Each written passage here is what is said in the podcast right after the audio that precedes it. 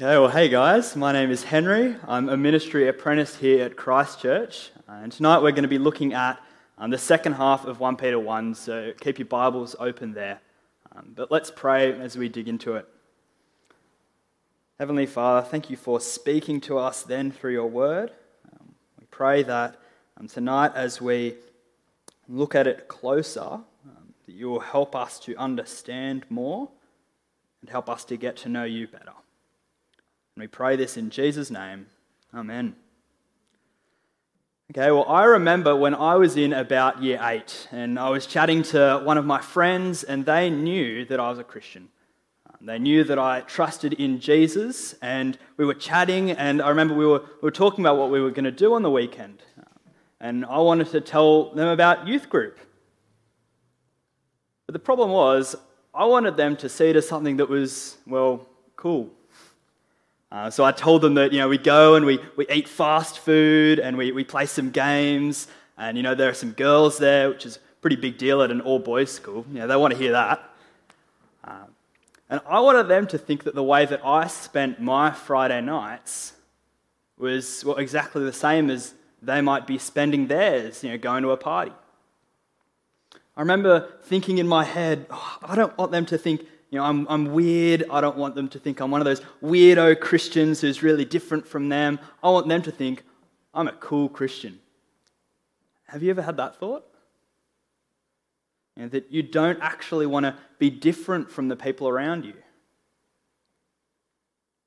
I think at that point, I cared more about making friends and looking cool in their eyes than I did about living differently.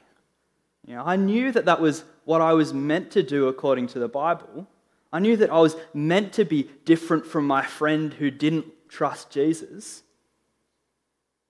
But that really brings up a, a good question because why should we bother to live differently? If it's simply something that causes an awkward conversation every now and then, um, and that's all it does, well, why should we care about the way that we live? Maybe to bring it one step even further, does God care about the way that we live? If we've already been saved, you know, we don't need to earn anything from Him or anything like that. Well, why would we even bother?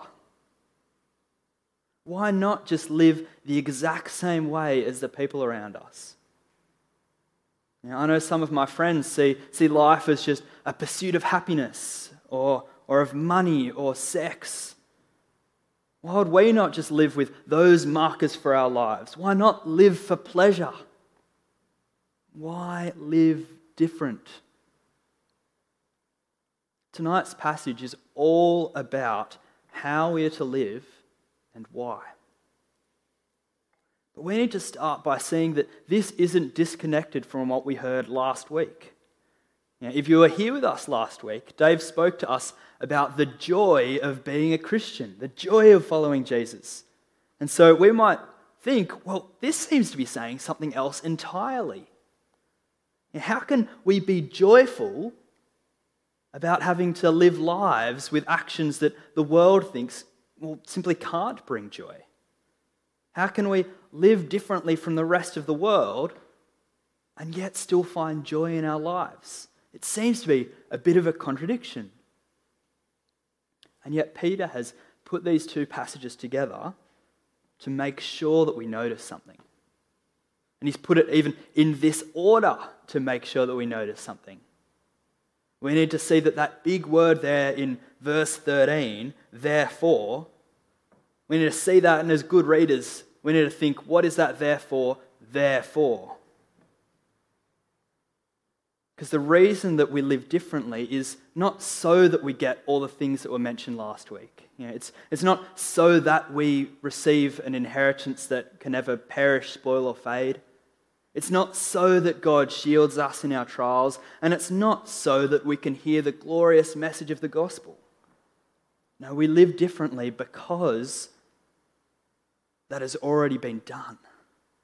those have already been given to us, and we've been given a new identity. We don't live differently so that we can earn something, but because we've already been given it. That's what we're looking at tonight. We live differently because we are different. So, the first thing that, that marks us as different is where we are looking. Peter starts in verse 13 to 16 by pointing us somewhere else. Let's read verse 13. Therefore, with minds that are alert and fully sober, set your hope on the grace to be brought to you when Jesus Christ is revealed at his coming. How easy is it for us to be caught up in the things that are going on right in front of us? I know I get caught up in doing what's urgent, you know, sidelining what's important to, to get the urgent stuff done. And there's even so much worldly wisdom out there saying, oh, you need to look further than the urgent in order to see what's important in your life. And they're, they're definitely onto something, aren't they? You know, saying, look a few years into the future or a, few months and you know, focus on what's important so that when that time comes, well, you are where you want to be. The problem is, though, is that they're not pointing us far enough into the future. Peter is saying, don't just set your eyes a few months into the future, a few, few weeks, a few years. Don't just look forward to what's happening then. Set your hope on Jesus' return. I don't know about you, but I can think a lot about you know, the stuff that Jesus has done in the past, you know, what he's done on the cross, or even in the present, you know, when he's right now on the throne. But I find it really hard to set my eyes on Jesus' return. How often do you think about that? That the resurrected King is going to return. Are your eyes set on that? Are your longings and desires on that? Is your life shaped by what is to come or by the things right in front of you? So it makes sense that in verse 14, Peter writes, As obedient children, do not conform to the evil desires you had when you lived in ignorance. We aren't who we once were. Peter is saying that you are different. You've been made the children of God. Obedient children by what Jesus has done. And so, because you aren't the same as everyone else in the world, because your eyes are elsewhere, why would you pretend to be like them? He uses the word conform, you know, like being the same as everyone else, being in step with them. Live in the evil desires that you once had. We aren't to act like everyone else, you know, conform to our old desires, because our eyes are set elsewhere. Our eyes aren't on the crowd, watching what everyone else is doing in order to figure out what to do. Our eyes are forward. Our hope is in the future, on Jesus' return.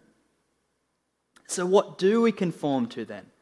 How do we know how to live if we aren't just to look at the people around us? Verse 15 and 16.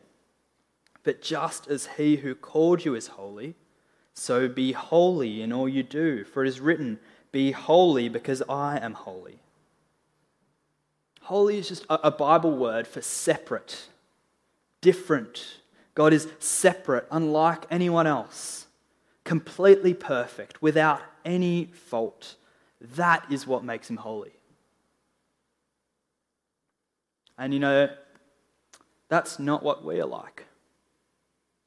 Think back to the Isaiah passage. He knew that there was a problem with God's holiness. He sees it and hears it, and he says, Woe to me! I am ruined, for I'm a man of unclean lips, and I live among a people of unclean lips, and my eyes have seen the King, the Lord Almighty. Isaiah knew that there was a problem with God's holiness. He knew that there was a problem, and that problem was his unholiness. But the thing is, is that we have been made holy by what Jesus has done.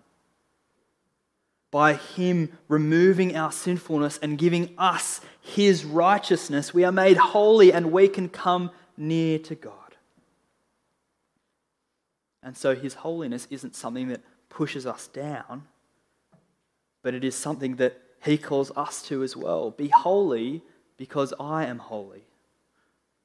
We are to model our lives not on the people around us, not on the, the way that we want to live, but on our God and on our Lord Jesus. In Romans 8:29 it says that God for, those God foreknew he also predestined to be conformed to the image of his son. We are conforming, but not to the crowds, to Jesus. What are the sorts of lives that we're meant to live? Holy lives, lives that are separate, different from others, lives like Jesus. Because our eyes aren't on our world or who we used to be, they are on the return of our Lord Jesus and on our God. But so Peter goes on because the future become or the question becomes if if we're not who we were, well, who are we now? See there in verse 17. It says that we are foreigners. Maybe you know what that's like. You know, maybe, maybe you've come to Australia and you, you were initially a foreigner. Maybe you still don't feel at home in this country. Or maybe you felt it when you've gone to a different country. I remember going on exchange in year 10 and I lived in France for about three months. Uh, and while the family that I stayed with was very nice and you know, they, I always felt cared for and loved, I knew that it wasn't my home. I remember at the school I was treated different. At restaurants, me and the other Australians were treated different. People knew that we weren't French. They knew that we were foreigners and it mattered. See, because where your home is matters. I'm an Australian, so when I was in France, well, I wasn't at home. But if you're a Christian, then your true home still actually isn't here. While we might be here for, our, for a while, our home is in heaven. That's where we belong. That's where we, we long for which means that while we are here in this life, we are foreigners. This is not our home. Our identities are no longer found in being Australians, but they are found in who we are now and in where we truly belong. But see, the thing is, a change of identity, you know, like becoming a citizen of a country, well, it always comes at a cost you know, to become an Australian citizen, I looked up, it costs $285 um, plus whatever it might have taken you to come to the country. Um, but our new identities, well, they came at a far higher cost. Look down at verses 18 and 19. For you know that it was not with perishable things such as silver or gold that you were redeemed from the empty way of life handed down to you from your ancestors but with the precious blood of Christ, a lamb without blemish or defect. Our old identities, being people of this world, living lives that could only matter for a small time that, that we were on earth, being the same as everyone else, that's not who we are anymore. We've been bought with the blood that Jesus has shed on the cross as our Savior was crucified, as he was hung on a Roman cross, we were bought.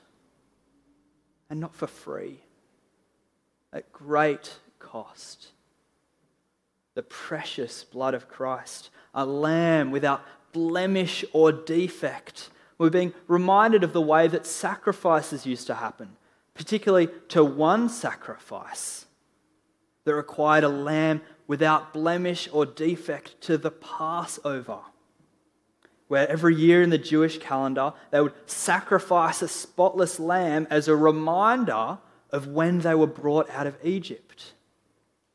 They were once slaves to the Egyptians, but God saved them from there. He took them out and made them into His people. He gave them there a new identity. And you know, it's funny because you know, Peter calls silver and gold perishable things. It's funny because that's, they're probably the last things we would think of when we think of what is perishable. You know, we, we would think of a food that goes off. You, know, you might have seen some milk in your fridge go a bit funky.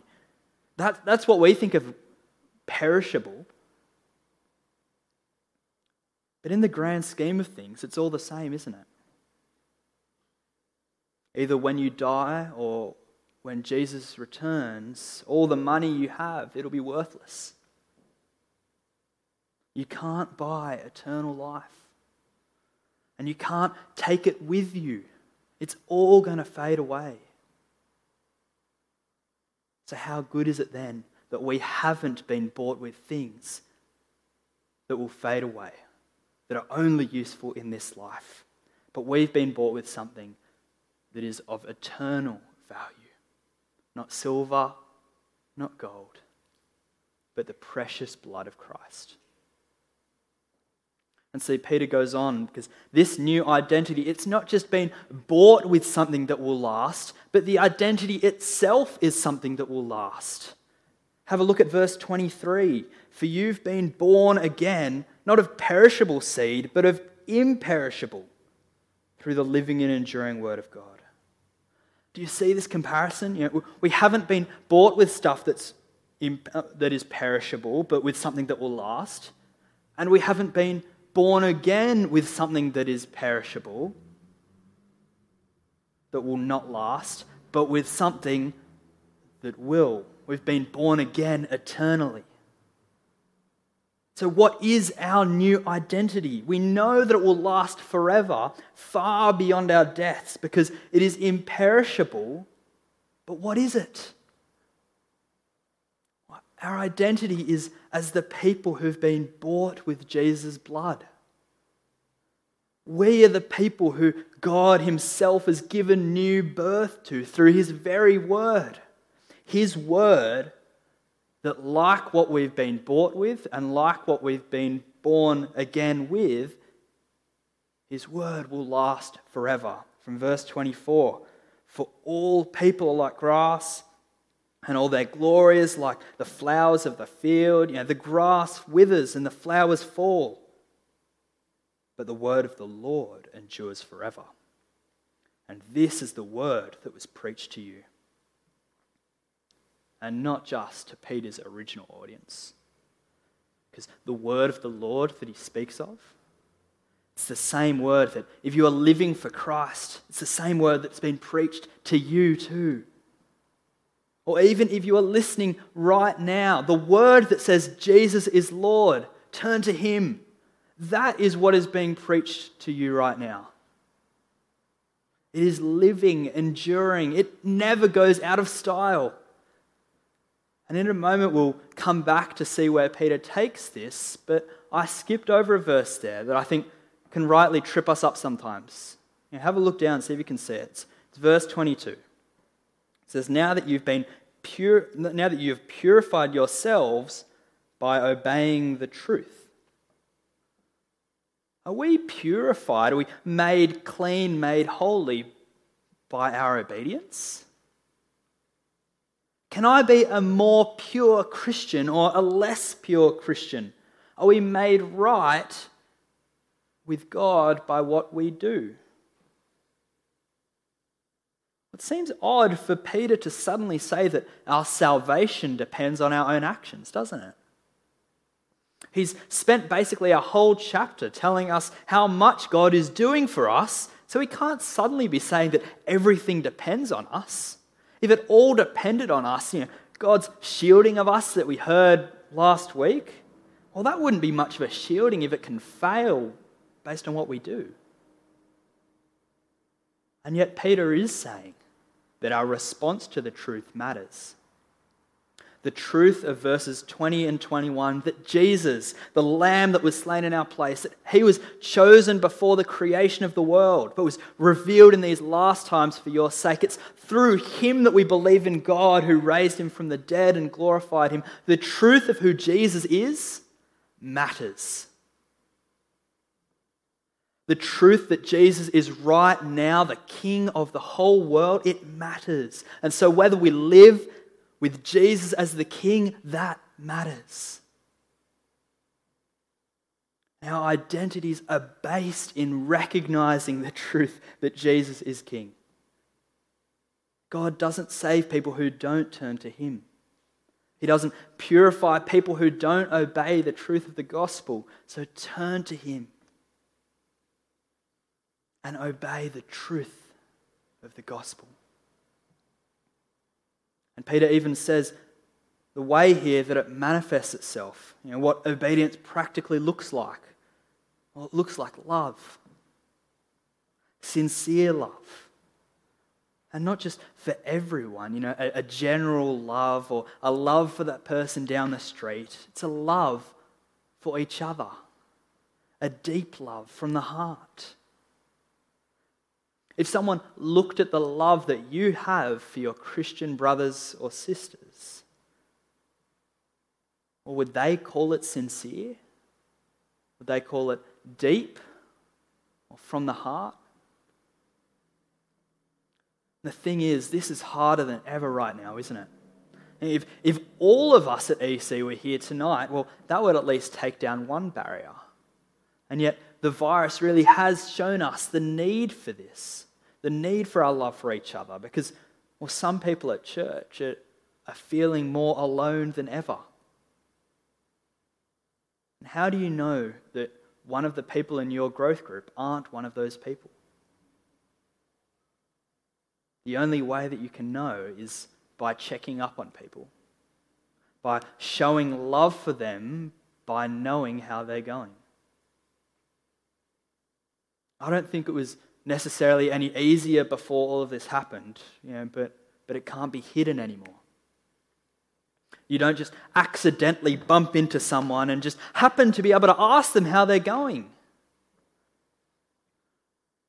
This is what it looks like to live holy lives. It's clear why in this section, because we've been made new. We've been bought with eternal treasure and made into something eternal.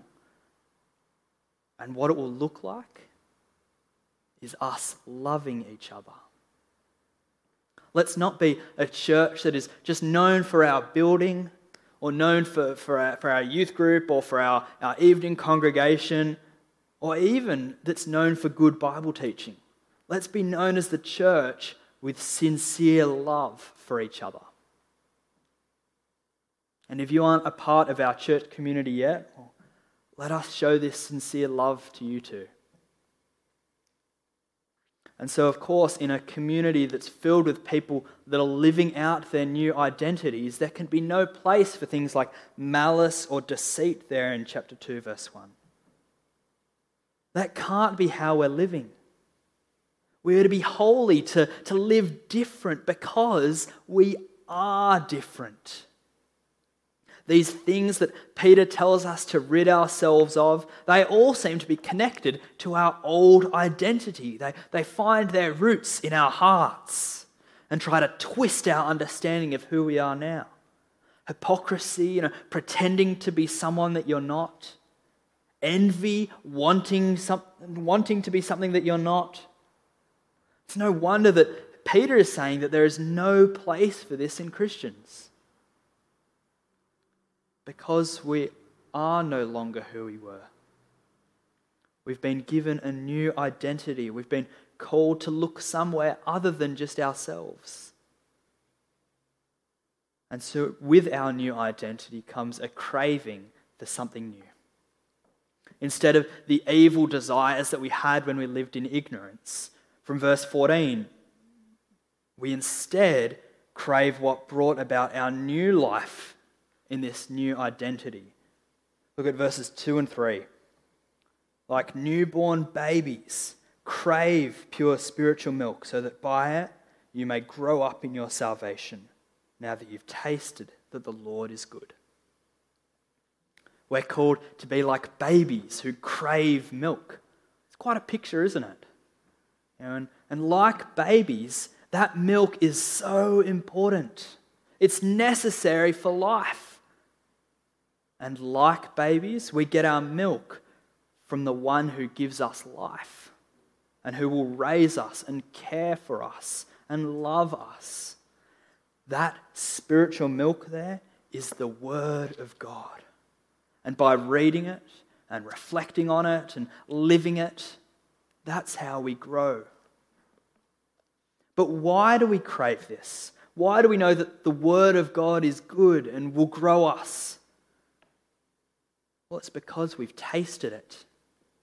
This is a callback to one of the Psalms of David, Psalm 34. David wrote, Taste and see that the Lord is good. Well, Peter is saying that we have tasted and we have seen, and so we know that the Lord is good. We know he is good. We know the Lord. And so we know that we can go to his word knowing that because he is good, his word is good. But so, what would it look like for us to crave pure spiritual milk?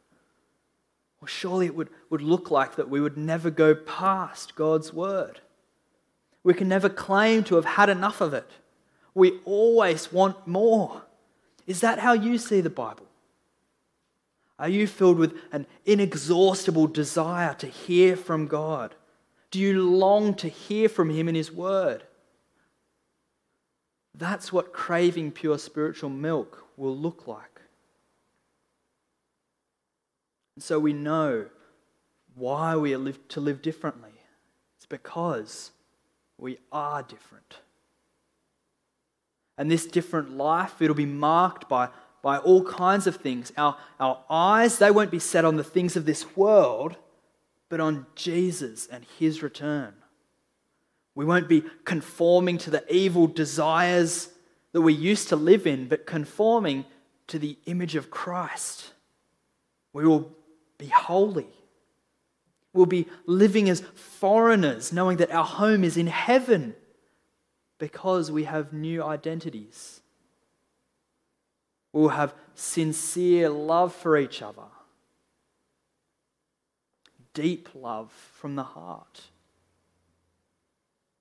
We will not be known for, for our malice or deceit or hypocrisy or envy or slander, but we will be known by our craving for God and His Word because we know that He is good. And all of these things, we don't do them to, to earn a new identity or, or to be known as something else, but because we already are something else. We are different. We've been made different by the blood that Jesus has shed for us, by the new birth into eternal life that we've been given in Him. And our identities, the, the fact that we are now in Christ. We are not our own. That is what shapes us now. Why live different? Simple It's because we are different. Let's pray. Heavenly Father, you are holy. You are our holy God. You are set apart. You are different. You are perfect. And Father, we know that, that we are not. We know that we fall short of your standard of holiness, and yet, Father, we thank you that we've been bought. We've been bought from our, our slavery to our old selves. And that we've been born again. Born again to never die again spiritually. Father, we, we look forward to our eternal life that we will spend with you. And so, Father, we pray. We pray that you will help us to live differently. Help us not to be exactly the same as all of the people around us, but to live differently, knowing that we are different. We pray this in Jesus' name. Amen.